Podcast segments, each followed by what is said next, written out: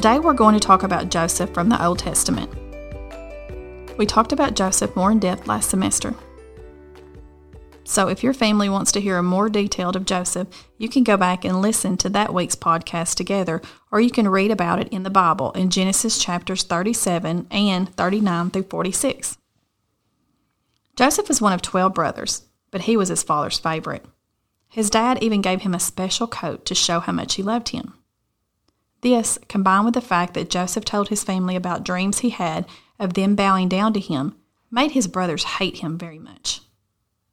One day, they had enough of Joseph and they decided to kill him. One of the brothers, Reuben, convinced them to just throw Joseph in a pit instead. He was actually going to come back and save Joseph later.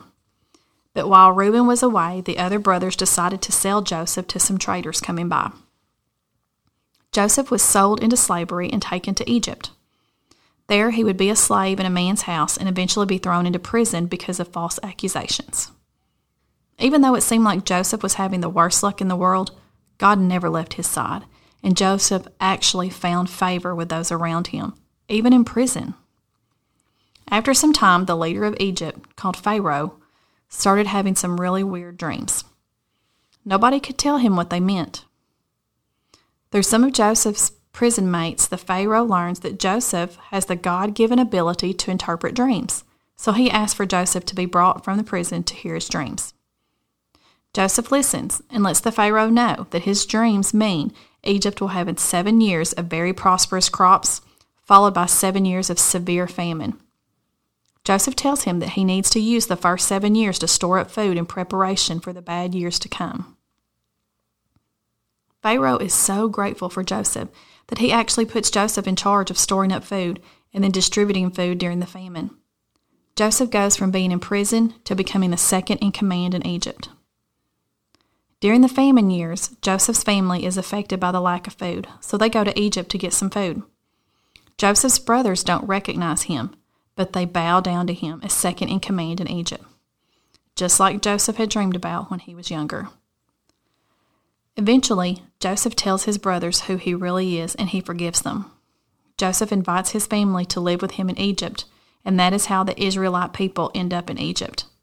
The Israelites grew in numbers while living in Egypt, and this story eventually leads us into the story of Moses.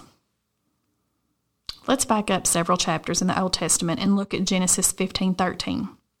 It says, "Then the Lord said to him, Know for certain that for 400 years your descendants will be strangers in a country not their own, and they will be enslaved and mistreated there."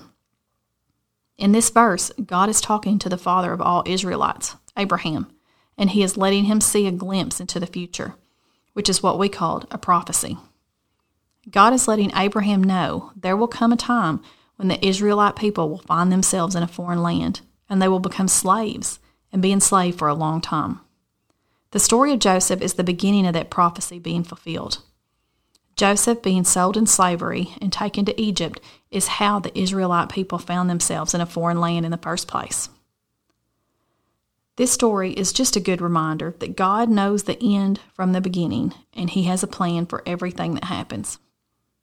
Just like Joseph had to go through all the bad things that happened to him for God's plan to be fulfilled, Jesus also had to go through pain and suffering on the cross for God's plan to be fulfilled.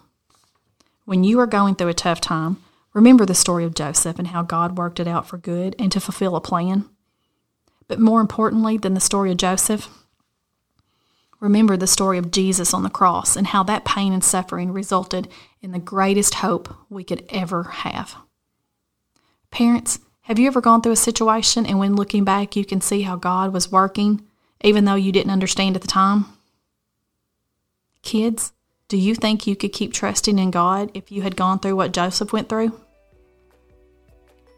Pray together as a family and ask God to help you trust in His plan that you can't see or fully understand.